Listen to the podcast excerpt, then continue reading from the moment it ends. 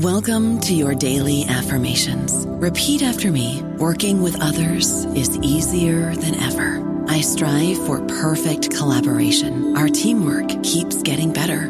Yeah, affirmations are great, but Monday.com can really get you the teamwork you desire. Work together easily and share files, updates, data, and just about anything you want all in one platform. Affirm yes to start or tap the banner to go to Monday.com. Lucky Land Casino asking people what's the weirdest place you've gotten lucky? Lucky? In line at the deli, I guess? Aha, in my dentist's office. More than once, actually. Do I have to say? Yes, you do. In the car before my kids' PTA meeting. Really? Yes. Excuse me, what's the weirdest place you've gotten lucky? I never win and tell. Well, there you have it. You can get lucky anywhere playing at LuckyLandSlots.com. Play for free right now. Are you feeling lucky? No purchase necessary. Void where prohibited by law. 18 plus. Terms and conditions apply. See website for details. Hello, everybody. This is Marshall Poe. I'm the editor of the New Books Network, and I'd like to tell you that we have a new and improved website. It has two new features that we think you'll love. One of them is a vastly improved search engine so that when you type in keywords, you'll get a bunch of episodes really quick. The other is the ability to create a listener account. And in that listener account, you can save episodes for later listening. So you can create a kind of listening list. We think these features are neat and we think you'll enjoy them. Please visit the site today.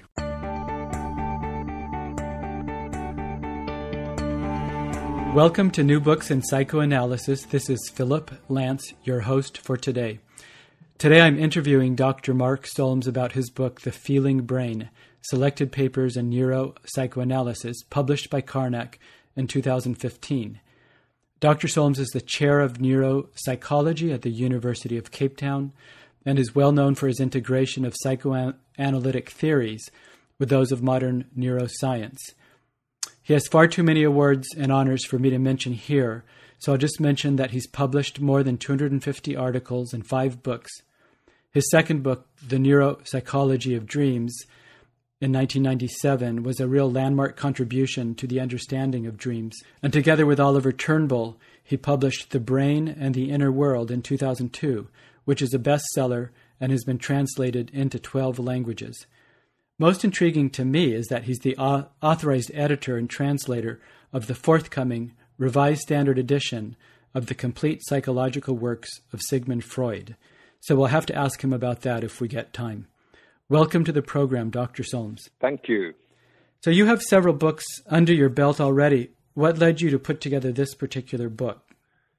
Um, as it happens, uh, the impetus for this book came not from me myself, but rather from Jim Rose, who's the editor of the Psychoanalytic Ideas series, um, which is published um, for the Institute of Psychoanalysis in London by Karnac Books. And uh, I don't know how many books there are in that series. I don't think it's been going for very long. But he uh, wrote to me and asked if I would contribute a, a, a, volume to that series on the topic of neuropsychoanalysis. Um, and he made clear that the, the, normal format of those books is a, um, a, sort of collation of a series of existing papers. So I thought that was a great opportunity to um, publish a selection of what I've written in this field over the last few decades, um, mainly with the aim in mind of trying to produce a good introductory survey of the field. Um, nothing uh, like that exists. And so what I did was select not uh, by any means um, what I think are the most important papers or even my favorite papers, but rather, um, firstly, those which were most accessible, um, those that didn't require a specialist interest or, or training, um, especially in the neurosciences. And secondly, those that would give a kind of cross section of what I've been doing in that field, because I have worked in several rather disparate aspects of um, what's come to be known as neuropsychoanalysis, and I wanted to have a sort of representative sampling of, of those disparate aspects. So that that's what this book, what the impetus was, and and uh, you know, and also more or less what gave rise to the structure of it, contents of it. I found it to be an excellent introduction. um, to the field of neuropsychoanalysis. And I liked that it was relatively short, I think a little less than 200 pages, which kind of made it manageable. Um, reading the book really made an impact on me. It, it, clarified intellectual issues, but more than anything else, it really benefited my work with my patients. For instance, I, I heard in, in my patients telling dreams, I was able to hear things that wouldn't have been stand out for me otherwise, and it led to some very rich conversations. So I've obviously become a fan of neuropsychoanalysis, but I know that not all psychoanalysts are. And uh, what is that about? Um, well, let me start by saying that um, happily, the resistance to neuropsychoanalysis has waned over the over the years. When I first began, um, let me remind you, my first publication in this field, uh, which was not yet called neuropsychoanalysis, but my first publication, which attempted to integrate the two perspectives, was 1986, which is a long time ago.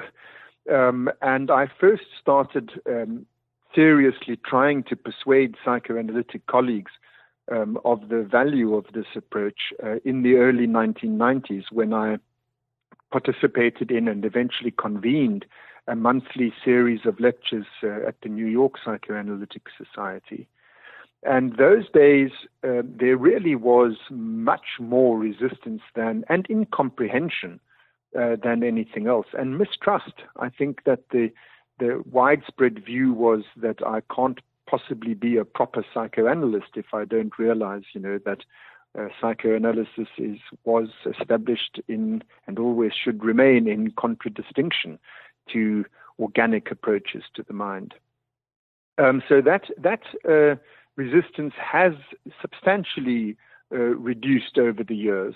There are still um, sort of enclaves of strong resistance. I think perhaps the resistance still remains strongest um, in Britain, ironically, which is where I train um, and uh, in France.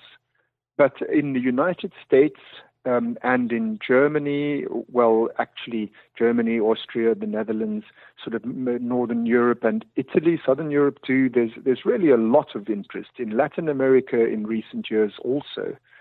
So, um, the, the, but you, your question was not is it improving? That that's my own need to point out that the resistance is diminishing. Your question really was what is it all about? And I think it's about a great variety of things. I mean, on the one hand, uh, it comes from a misreading of statements that Freud made to the effect that we must remain aloof of neurological um, explanations, um, which Freud did say repeatedly. But uh, all you need to do is read on you know, the next sentence, and he points out why he's saying this, which is that at that point in time, uh, we didn't have uh, tools to be able to study these um, complicated mental processes uh, neuroscientifically. Freud himself had tried in his famous project, and uh, he had discovered in the attempt that uh, you have to fall back on speculation uh, if you're going to do this. But that was decades and decades ago. So Freud said we must remain aloof of neurological methods for the present. And then he goes on to say that someday it not only will be possible, but must be done that we uh, find a way of reuniting these two disciplines. And there's just no question in my mind that that time has now come. We now have the tools that Freud not only anticipated we would one day have, but which he sorely missed. You know, I think he really looked forward to the day when we would be able to do this sort of thing. So the point is that many readers of Freud think that, uh, get the impression that this was an, a sort of a, matter of an injunction of principle on Freud's part, and they they take that on board, misunderstanding that it was really a strategy to be applied in the early decades of the 20th century, but to be discarded as soon as possible once things improve on the neuroscience side. So I think that's part of it. I think that there was a reductionistic um, and unfortunately unpsychological approach um, that developed in the neurosciences and all the more so in biological psychiatry. So, understandably, you know, biological psychiatrists and psychopharmacologists came to be seen as the enemy by psychoanalysts, and it's hard to overcome those kinds of us and them sort of attitudes.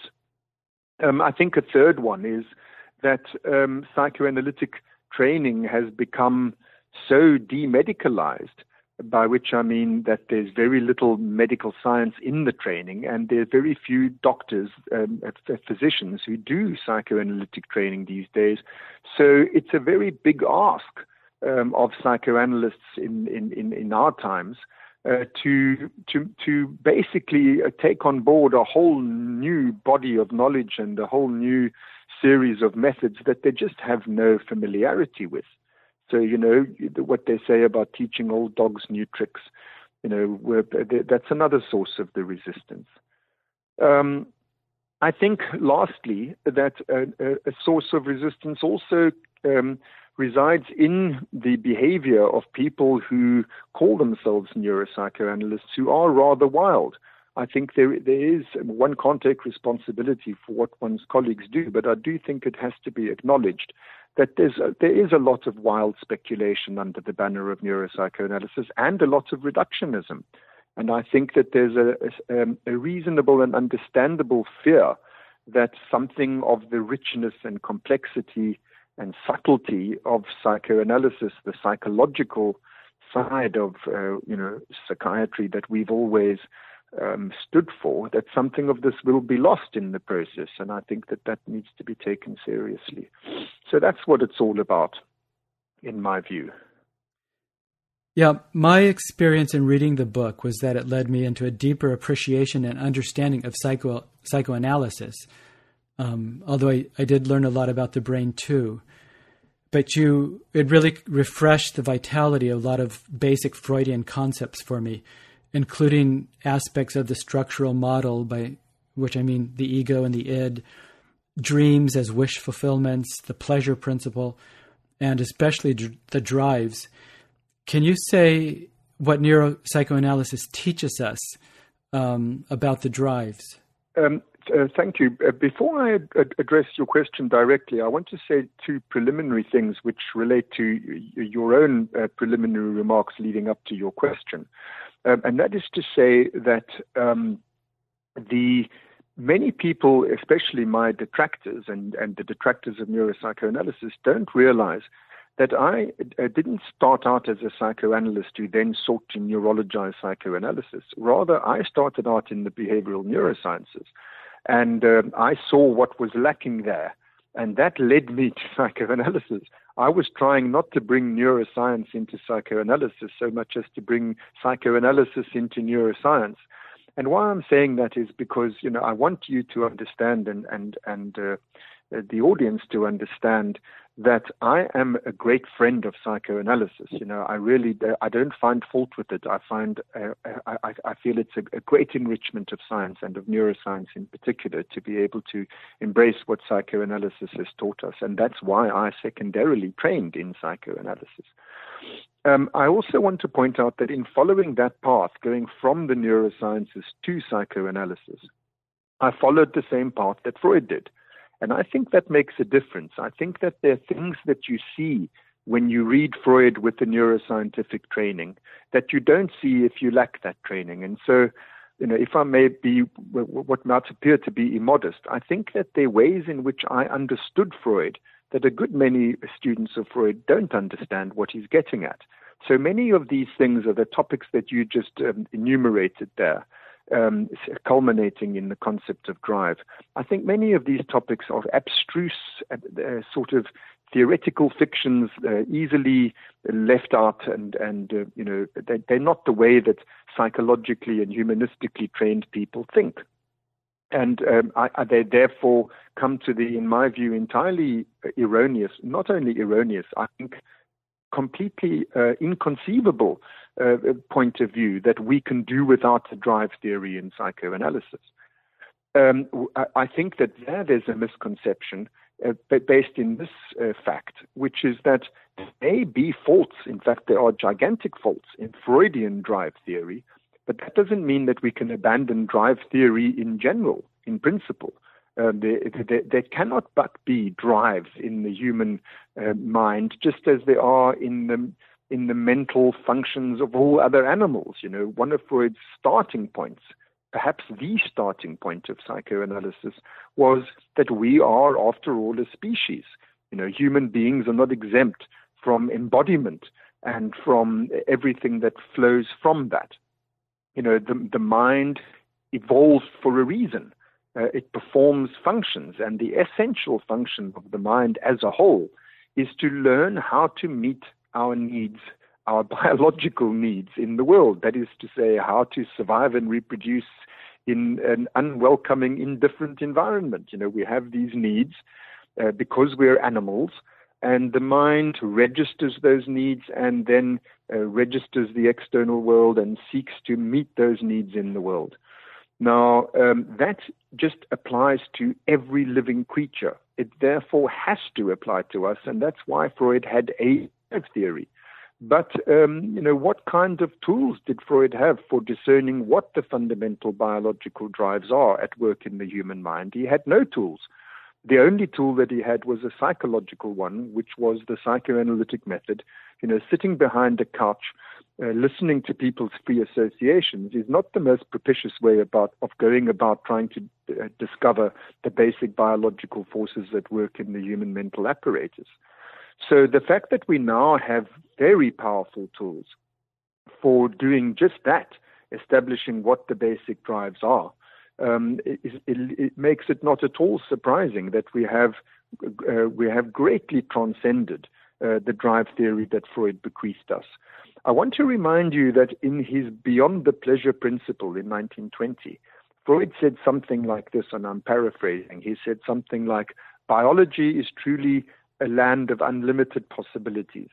We cannot predict uh, what answers it will give to the questions we have put to it in a few dozen years. They may be of a kind that will blow away the whole artificial fabric of our hypotheses. Now, those few dozen years have passed, and we do have answers to the questions that Freud put to us in biology. What are the basic drives? And the answers that we've come to I'm afraid, do in many respects blow away the artificial fabric of Freud's hypotheses. And Freud would have been only too happy to have them blown away because he was always highly um, uh, uncertain about the classification of the drives. You know, he, he was very tentative uh, uh about the, the, his drive theory, but recognized we have to have a drive theory for the reasons that I said at the outset. So, what we now have is an understanding based in the most rigorous scientific uh, work um, of what the basic drives are at work in our minds. And uh, let me remind you that by drives, I mean our needs. What do we need? What are we obliged to? Uh, what demands upon the mind to perform work, as Freud put it? Uh, what demands are there that we uh, cannot simply cannot escape? To, to, to know what those basic demands are, what those basic needs are, is absolutely fundamentally important knowledge for, for anybody practicing psychotherapy or psychoanalysis. These are our emotional needs, because I'll remind you on basic Freudian principles, but also in terms of everything we know in neuroscience today, the way in which we come to know our needs is through feelings, uh, emotional feelings and uh, to understand what the natural kinds are in terms of emotional feeling um, is just, uh, as I say, fundamentally important. So um, it would take me a long time to enumerate uh, them for you, but we have today. Um, we, we, we, we classify drives in in in in in, in, in, you know they're drives which are homeostatic affects, and then there are other affects which are of a sensory kind. Uh, sensory affects are like like um, pain and surprise and disgust. Um, drives or homeostatic affects, as we call them, are things like hunger and thirst and the need to sleep. And then the really interesting ones are between these internally directed homeostatic affects and the externally directed sensory ones. In between are what we call emotional affects. There are seven of them. And those are the big ticket items in terms of psychopathology. I would go so far as to say that these seven natural kinds of instinctual emotional needs, uh, these are uh, the bedrock upon which we should establish the psychiatric nosology of the future. You know, the DSM, as even the authors and editors of the DSM seem to acknowledge increasingly, it's a kind of an embarrassment. You know, it's the, these artificial boxes that that we create, inventing and, and discarding so-called illnesses. Um, you know, with every new edition, that that whole approach needs to be replaced by a, a psychiatry and a psychoanalysis, both founded on uh, what we now know are the basic driving emotional forces uh, in, in, the mind. And as I say, there's seven of them, but I, I could list them for you, but I, it will take a long time to explain them to you. The list is firstly what's called seeking or foraging, which is very similar to Freud's broad libidinal concept, except it isn't identical with the second of them, which is sexual instinct, lust. Uh, those two, uh, there's a confluence between them, but they're not the same. They don't have the same chemistry and the same circuitry, by which I mean anatomy. So there's there's foraging or seeking. That's number one. Number two, there's lust or, or sexuality in the in the narrower sense of the word. Number three, there's fear, anxiety, which is different from a separate form of anxiety, which I'll come to uh, shortly. Number four is rage, which is a hot form of aggression. There are various forms of aggression, uh, but there's the hot type uh, is, a, is an emotional, uh, instinctual drive uh, or, or, or, instinct. Uh, then there's the second type of anxiety, which is the fifth system, uh, and that is separation anxiety or panic, which is which is um, part of a system for attachment bonding, which is in, in the same system that gives rise to feelings of despair and grief. Panic is a sort of an acute form of what later becomes uh, uh, uh, grief or, or, or, or despair, the, the, the, natural phenotype of depression. Then there's a nurturant instinct, a, a sort of a maternal uh, care type instinct. And then lastly, which is the really big surprise in the pack, is that there's an instinct for play. We need to play. Juvenile humans, like all mammals, need to play.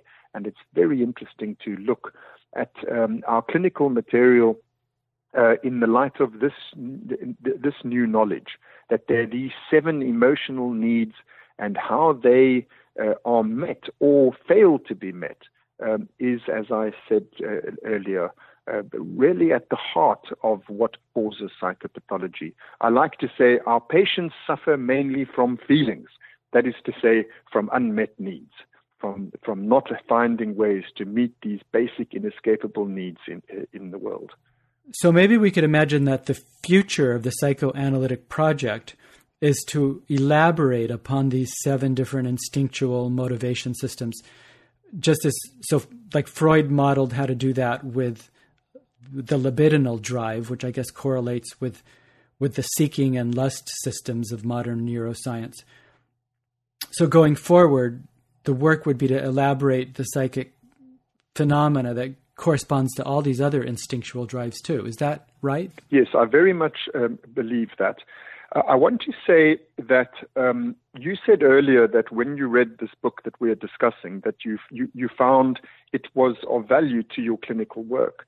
I want to say that the history of um, of this uh, this development, the neuropsychoanalytic development, it started out as pure science. You know, we were just trying to learn what are the brain correlates of basic psychoanalytic concepts, and vice versa. You know, what are the psychoanalytical, what what is the affective and psychodynamic aspects of the neurocognitive things that we were learning in order to create a more complete uh, approach to the mind. It was basic science. It wasn't applied science. But I always knew and, and hoped and expected that eventually what we were learning would be of clinical relevance because obviously to the extent that you have a better theory, a better understanding of how the mind works in health and disease, then it can only um, have implications for the application of that theory um, in our clinical work as I've said, I think, uh, I strongly believe that that applies both to psychopharmacology and to psychoanalysis. The better we understand how the thing works, the better we can treat it. But I also believe that um, psychoanalysis, um, well, let me put it this way around. Neuroscience can never be the final court of appeal for psychoanalysis. It gives us knowledge which we then have to apply in our own clinical situation. And so, for that reason, what I've done um, is after we um, rejigged a Freudian drive theory in terms of what has subsequently been learnt um, about these basic motivational forces in the mind. My, my, for me, the next step was to start a, a, study group, which I've now been at doing it for, I think, nearly 10 years, where what, what I did with a group of about 20 colleagues um, was to meet on a regular basis and for us to consider cases in the ordinary way. That is to say, members of the group presented their clinical cases in the way that we normally do, you know, with the, the history uh, of the of the the, the patient's uh, life, uh, then a history of the presented complaint and of the treatment, and then a couple of sessions uh, uh, presented verbatim. And we listened to these cases through the lens of this new drive theory in order to d- discern in what way do we see the patient differently. Um, in what way do we understand the, the, the, the nature of the patient's uh, difficulties um, afresh? And most importantly, what are the implications of this new understanding for what we're going to do about it? How does it affect what we actually do therapeutically? And um, the, the, the, I can say now, on the basis of as, as, I, as I've told you, nearly ten years of work in this um, in this direction, that there most certainly are new things that you see um, you know, it's it's really has uh, for me the proof has been in the pudding, um, and that all of us in that group are of the same view that it really has benefited our clinical work. That we understand much better and much more simply. You know, say it brings clarity um, to uh, what is, after all, a very very complex thicket, you know, to try to make sense of any human life um, is no simple matter. To have any new tools to be able to to enable us to do this um, more lucidly uh, is certainly very welcome. Now, on the basis of that work, I have started uh, only this year. I've started to um, to deliver workshops to groups of colleagues who are interested, and uh, happily there are many interested uh, all over the place. So I'm going to be doing a lot more traveling.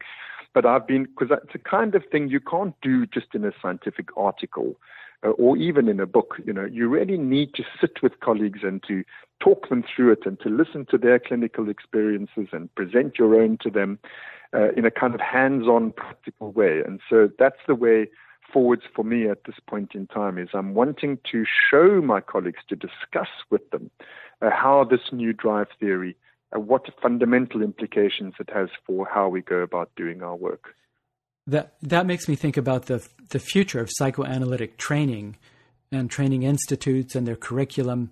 I hadn't really thought to ask you about that, but it's it's coming to mind as uh, as your the burgeoning interest and really impact of your theories.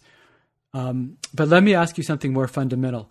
Can you differentiate between three fields of study? What is neuroscience? What is neuropsychology? and what is neuropsychoanalysis. Can you say something about that? Yes, certainly I can. So, um, first of all, you must remember that these words are, are, are used differently by different people. And um, so, what I'm saying to you is not um, what everybody else would necessarily say, but I'll, I'll, I'll try to uh, uh, be as um, inclusive as I can. Neuroscience, on the one hand, is the is the um, the broadest of the three terms you've mentioned. It, it's the most inclusive of the three terms. But um, I think that the way it's generally applied uh, is is to refer more to bench neuroscience. In other words, to to basic science in a laboratory setting where you're dealing with the the minutiae, you know, right down to the molecular level uh, the single cell level, the, the individual uh, neuron uh, and, and, neural circuit level. And a lot of neuroscience, um, because of the kinds of techniques that they use studying things at, at, at, such a basic level, a lot of neuroscience, in the bulk of it, involves animal work, research with animals. Neuropsychology, uh, as the name implies, uh, refers more not just to how the thing works in terms of its basic anatomy and physiology, uh, but uh, but in terms of at more at a systems level uh, and in relation to psychological functions in particular. So that's inc- neuropsychology includes and in fact is dominated uh, much more by work with human beings than work with animals. And the emphasis is not on the basic physiology and anatomy, but rather on the functional systems level in relation to mental functions. Now, leading up to distinguishing between um, neuropsychology and neuropsychoanalysis, I have to say that the way that the word mental is applied in neuropsychology is not the way in which it's used in psychoanalysis. Mental in neuropsychology means something like information processing, you know, and, and it means cognition um, as opposed to affect, and it means behavior as opposed to subjective experience. You know, so although subjective experience and affect um, are not excluded in neuropsychology, the emphasis falls very much more on a kind of third person information processing account of cognition uh, of, of, of, of uh, on the model of uh, cognitive processing being something like information processing, the mind being something like a digital computer.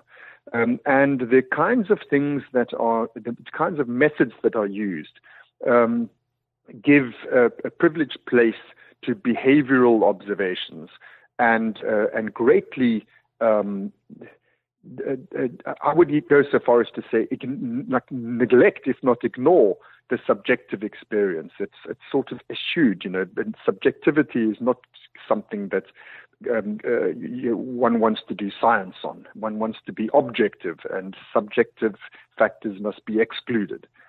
So where neuropsychoanalysis comes in is that it's quite the opposite. We, our starting point in neuropsychoanalysis is that there is this uh, uncomfortable fact as it may be for natural scientists, nevertheless, part of nature is subjective experience. You know, that is the essence of the mind. The mind is first and foremost something that you experience, um, and you can only directly observe your own. Uh, but uh, difficulties that make it to do science um, nevertheless, there are perspectives you can gain on how the mind works from a subjective point of view that you simply cannot gain any other way. You know, for example, feelings can only ever be felt. You know, if you, you can't see a feeling, you, you might see the neurochemistry, which is the neural correlate of or the neural mechanism of feeling.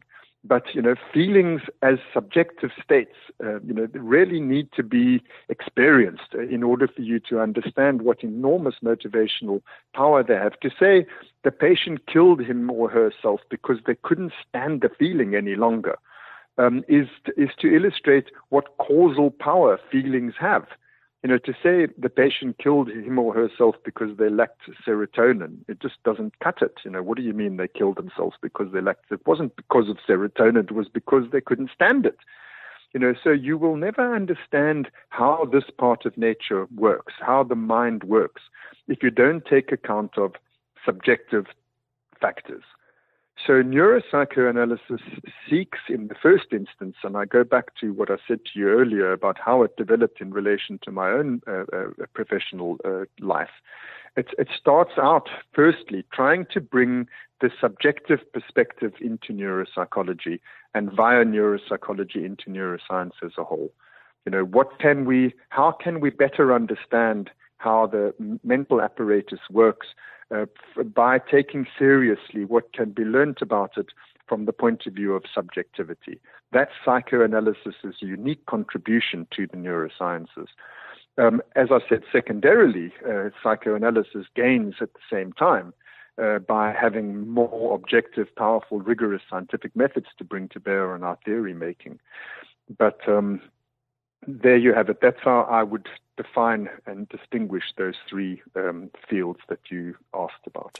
So, would it be fair to say that over the past 60 or 70 years, there's been this big shift in the psychological sciences away from behaviorism towards cognitive science, and then nowadays towards affective neuroscience? And if this is the case, are these shifting winds favorable to the fortunes of psychoanalysis? Oh, I agree with that completely. Um, that that change of winds is occurring, and that that change uh, is very favorable for psychoanalysis. Um, I think that um, one way of putting it is, or looking upon it is that neuroscience needed, first of all, to solve lots of tiny peppercorn problems before it could grapple with the bigger, more complex questions. So, you know, looking at the single cell and looking at, you know, at, at, at, at, at uh, neural functioning at the level of very reductionistic, uh, what very reductionistic methods are capable of, uh, of uh, uh, resolving, uh, was necessarily what came first. But once those simpler issues were resolved, then it became not only possible but exciting to start looking at the bigger questions. So it's only in recent years, by which I mean the last 20 years or so, that, that the neurosciences, in the broader sense of the word, um, are beginning to grapple with questions like what makes us tick, really? You know, what are the basic motivational forces? What is a self? What is consciousness? What is it for? You know, what about emotion? Uh, where does this fit in? So this is when psychoanalysis comes into its own. Everything that we've been grappling with for the last hundred years and more, all the conceptual uh, uh, the, the, the, language uh, and the methods we've developed for dealing with all the subtleties of subjectivity suddenly are, you know, neuroscience is hungry for this. And that's why Eric Kandel played such an important part you know, in saying, look, chaps, to his neuroscientific colleagues. And psychoanalysis is where we have to go if we want to find um, approaches uh, to the questions that are now coming into view in neuroscience. It's really a golden age in neuroscience. But I, I want to answer your question also from a different point of view. It is certainly true that behaviorism was replaced by cognitive science, and that cognitive science is now being supplemented by affective neuroscience, and, and, and via affective neuroscience, uh, psychoanalysis uh, uh, uh provides this, this incredibly uh, rich set of opportunities. That is true, but I also want to point out that there's a generational aspect to all of this. When behaviorism fell from grace, in the 70s uh, uh, and thereabouts. Um, the, the behaviorists didn't all just pack up shop and, and you know, resign. The, what they did was they morphed from being behaviorists into being neuroscientists. And uh, so cognitive neuroscience, which now allows us, you know, remember in behaviorism, the mind was a black box and you weren't allowed to look into it. You know, you only were permitted to speak of the stimuli and the responses, the external observables um, now that we have the tools to observe what's going on inside the brain directly, behaviorists have have uh, morphed into, have reinvented themselves as cognitive neuroscientists.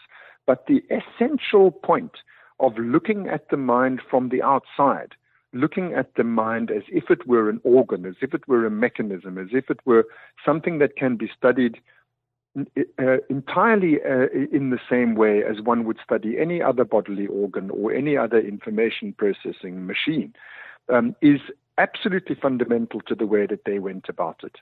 So, affect and, and the subjective side of the mind was still completely neglected. Uh, from the 70s to the 80s to the 90s, it was really only by the end of the 90s that um, we, we, had achieved enough, and people had started dying off enough, you know, for uh, uh, for, for, for a younger generation uh, of neuroscientists uh, to take seriously the affective and the subjective side of things. And so, this change of winds that you're talking about uh, is also a generational, an intergenerational transition that those who, uh, who dominated cognitive neuroscience in the last decades of the 20th century were, in their heart of hearts, still really behaviorists. And uh, it's only now, the, uh, with the turn of the century and into our own century, that that baggage is finally being shed, and uh, that we now we now truly have um, the opportunity to have a psychodynamic neuroscience, to have a, a neuroscience which takes seriously the affective side and the subjective side um, of um, of our field. And I say again, you know, that's the heart of the matter. The brain, of course, it is just like any other bodily organ in one sense. But the most important distinguishing feature of the brain is that it feels like something to be a brain. Only the brain has subjectivity. And surely it's there for a reason. And you will never understand how that part of nature works unless you take account of the subjectivity of it. And that's, that's our stomping ground. That's psychoanalysis. That's what we do. So, speaking of what we do with our patients, what would you say that we're really trying to accomplish? You know, some people say that we're trying to help our patients discover the truth about their lives. But if you ask them, well, what, what do you mean the truth? They'll say, well, the, the emotional truth. But how would you say, how would you describe what we're doing as psychoanalysts in the, in the consulting room? I'll, I'll answer that question in two ways. Firstly, to say that um, I think that the the idea that we're trying to find the truth um, and then the whole sort of hermeneutic story that goes with that, you know, that there's my truth, there's your truth, uh, you know, what, what, what counts as truth if you're speaking about it from a purely subjective point of view as opposed to objective facts, uh, which is, you know, again, straddling the dichotomy that we're talking about. I, I don't think that in any, in, in some sort of uh, broad, um, philosophical way or existential way, the aim of psychoanalysis is to find the truth. I think that what that phrase uh, or that mindset alludes to, which I think is valid, is that uh, we seek to face facts.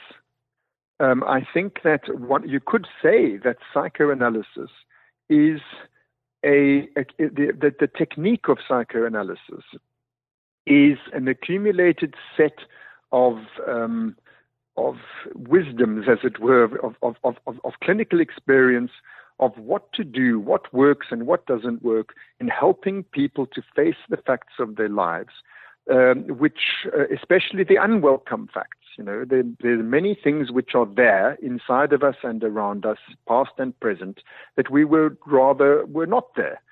Um, and if you don't take account of those things, uh, because you don't want to, uh, that's not going to make them not be there.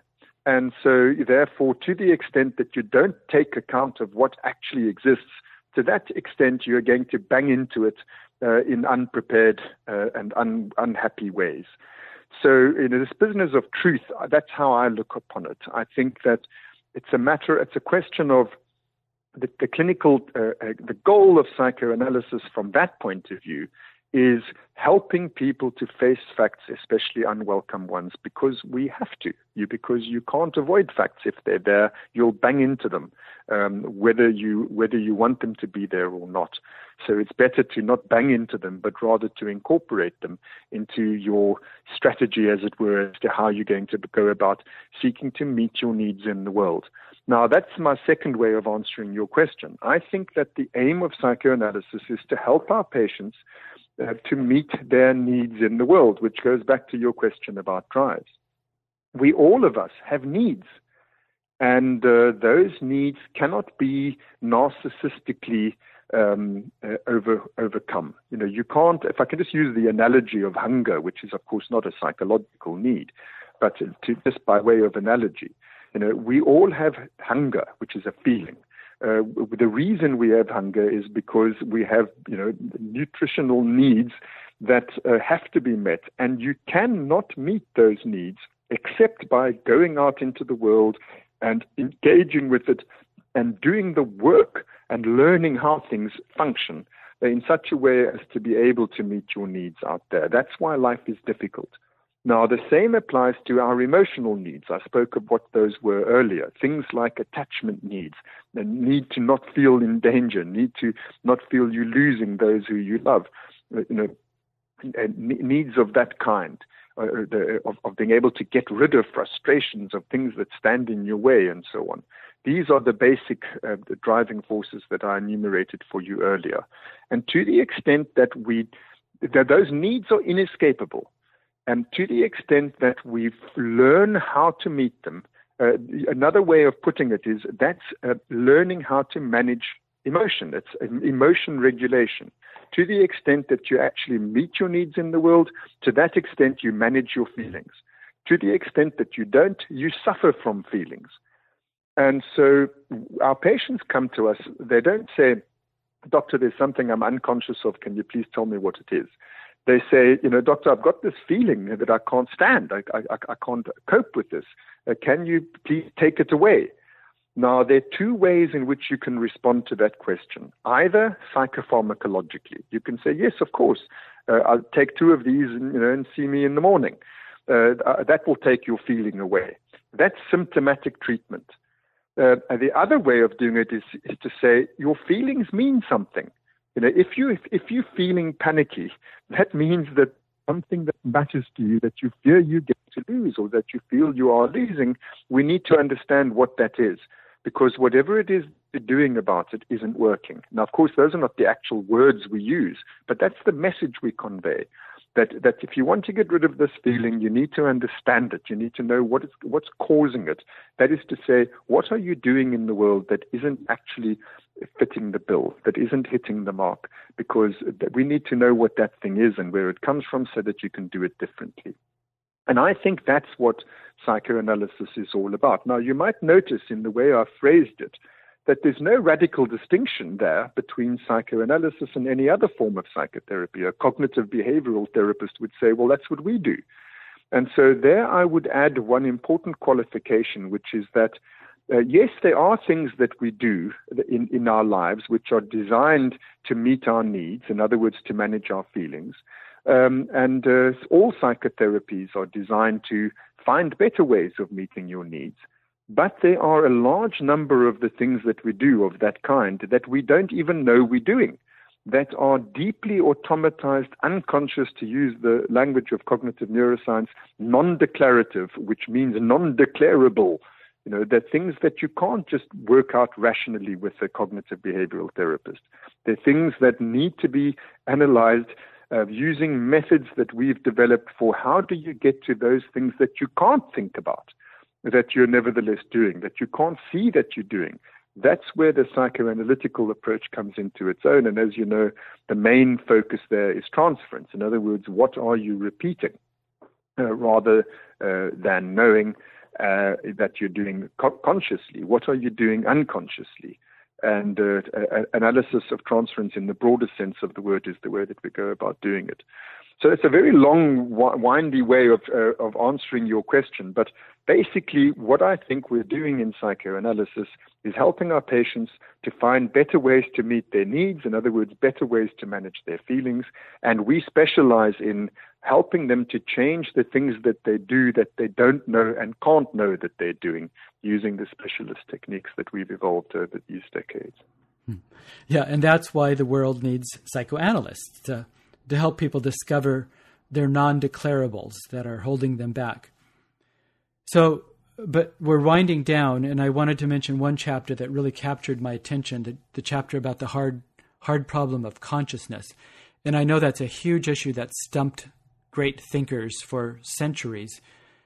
But if I'm not mistaken, when I finished reading the chapter, it occurred to me, huh, did he solve the hard problem of consciousness? And if so, isn't that kind of Nobel Prize territory? And I don't know, maybe it's a matter of how you define the terms, but it did seem like a really significant um, thing you'd done in that chapter. Am I right about that? Yeah, yes, I, I, I, want to say first of all, you're right. I could talk for an hour on that, and sadly, my personality is such that I can probably talk on for an hour on any blooming thing that you ask me about. Um, but uh, the, the this issue that you've just touched on, you know, as you can well imagine, is the thing that I am most excited about at, at this point uh, in in this juncture in my life. I think that, uh, you know, I really think that I've made an important breakthrough there conceptually, and I want to say one thing about that before going on to the, the second thing. Conceptually, what uh, what has what enabled me to make that breakthrough derives from the fact that I've trained in psychoanalysis because, and with it, from everything we've been discussing, namely recognizing that consciousness is fundamentally affect, it's felt. Uh, the approach of my colleagues has been too much on cognitive consciousness um, and not sufficiently on affective consciousness, and I think that led them down a different sort of path. Once you take the perspective that the fundamental raw ingredient of consciousness is feeling, uh, that leads you to a very different way of looking upon the hard problem. Uh, that secondly, the, and lastly, I want to say that as, as, as pleased as I am with the um, conceptual or theoretical or philosophical, if you will, breakthrough that um, that that uh, chapter that you're referring to um, uh, is about. uh, the, the, the, the next thing you have to do is to test those theories. I mean, this is of the essence of what distinguishes neuropsychoanalysis from other schools of thought in psychoanalysis. This is not just a new language or you know a, a, a new theory. It's an, it's a it's an opportunity to base our theory making on on, on, on, on different foundations. That is to say, to use the tools of neuroscience to to test our predictions arising from our new theoretical formulations. So the, these neuroscientific words that we're using are not just words; they are terms which refer to materially observable things which can be experimentally tested, you know, in the in in the ordinary natural not scientific uh, uh ways. So, for me, the the next step um, after formulating the hard problem in the way that I have uh, is to test the conclusions that I've come to, and I'm really excited about that. So I'm going to be working closely with Christina Alberini at NYU um, on a series of experiments in which we we seek to demonstrate the veracity of the of the conceptual uh, uh breakthrough that that is um, that is um, described in the chapter that you refer to. And uh, if those results pan out, then uh, I, I, will. Uh, I, I, I, will think that the high praise that you just heaped on me will be will be deserved. Aha! So then my intuition was right that there was something possibly historic about that chapter for, for the history of consciousness studies. But for my last question, are you working on any new books? And, and what is this revised edition of the complete works of Sigmund Freud? Why is that necessary and what's that all about? Okay, well, I'll answer both of those questions. Uh, firstly, yes, there is a new book that I'm working on, and I'm, I'm going to be focusing on it as soon as I finish the standard edition um, and that is next year. The book I'm going to be working on next year, I already know what its title is. It's called Consciousness Itself. Um, and uh, it's got two parts. The first is, is basic science, and that, that's uh, the title of that part is In the Beginning Was the Affect. Uh, and the second part uh, is the clinical part, which is uh, the title of which, uh, this, the heading of which is Our Patients Suffer Mainly from Feelings. So that's everything we've been talking about in, in much of this conversation, you know, is going to be set out in, I hope, a, a, clear and accessible way in that book, Consciousness Itself, which I'll write next year. Uh, what's keeping me from doing that is that I'm putting the finishing touches to the, the collected Freud works. And you ask, how did that come about? Well, actually, it started with me translating Freud's untranslated neuroscientific writings, of which there are a great many. People don't realize, you know, Freud did was was a was a very productive neuroscientist for more than 20 years. And, and he, during that time, he published literally hundreds of papers, including several monographs. So, and the vast majority, vast, vast, vast majority of which were never translated. So I translated all of those and was busy sort of uh, writing the editorial apparatus for it. When in four volumes, when I was approached by the publishers of the standard edition, uh, who had decided they wanted to revise Strachey's translation, that there was too much criticism of the old translation, and you know there were there were all manner of uh, publishing houses and editors who were talking about bringing out a new translation. So they wanted to revise the authorized translation. So I then was di- distracted from the thing I was actually interested in, which was Freud's neuroscientific works.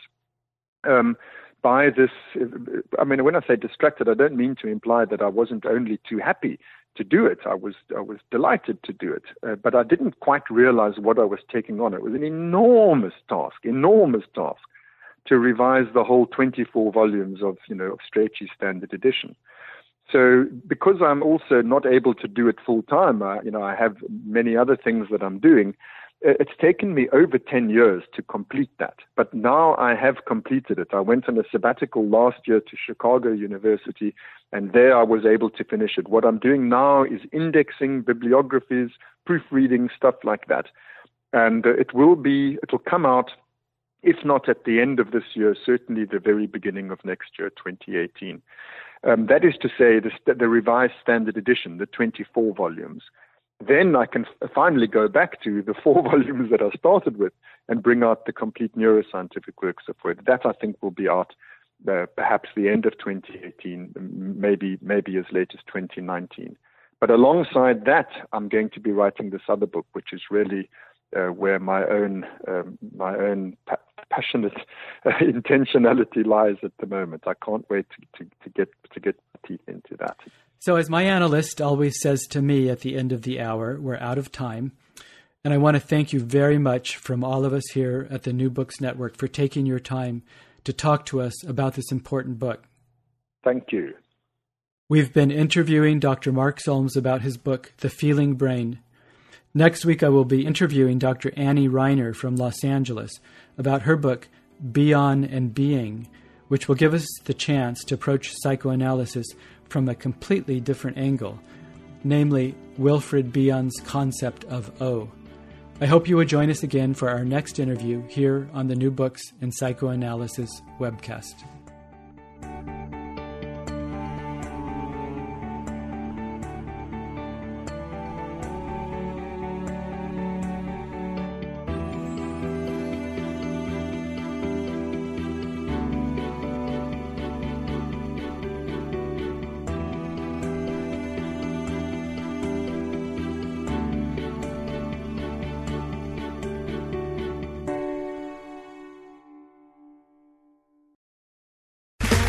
Okay, round two. Name something that's not boring. A laundry? Ooh, a book club. Computer solitaire, huh? Ah, oh, sorry, we were looking for Chumba Casino. That's right. ChumbaCasino.com has over 100 casino style games. Join today and play for free for your chance to redeem some serious prizes. ChumbaCasino.com. No purchase necessary. Full prohibited by law. 18 plus terms and conditions apply. See website for details.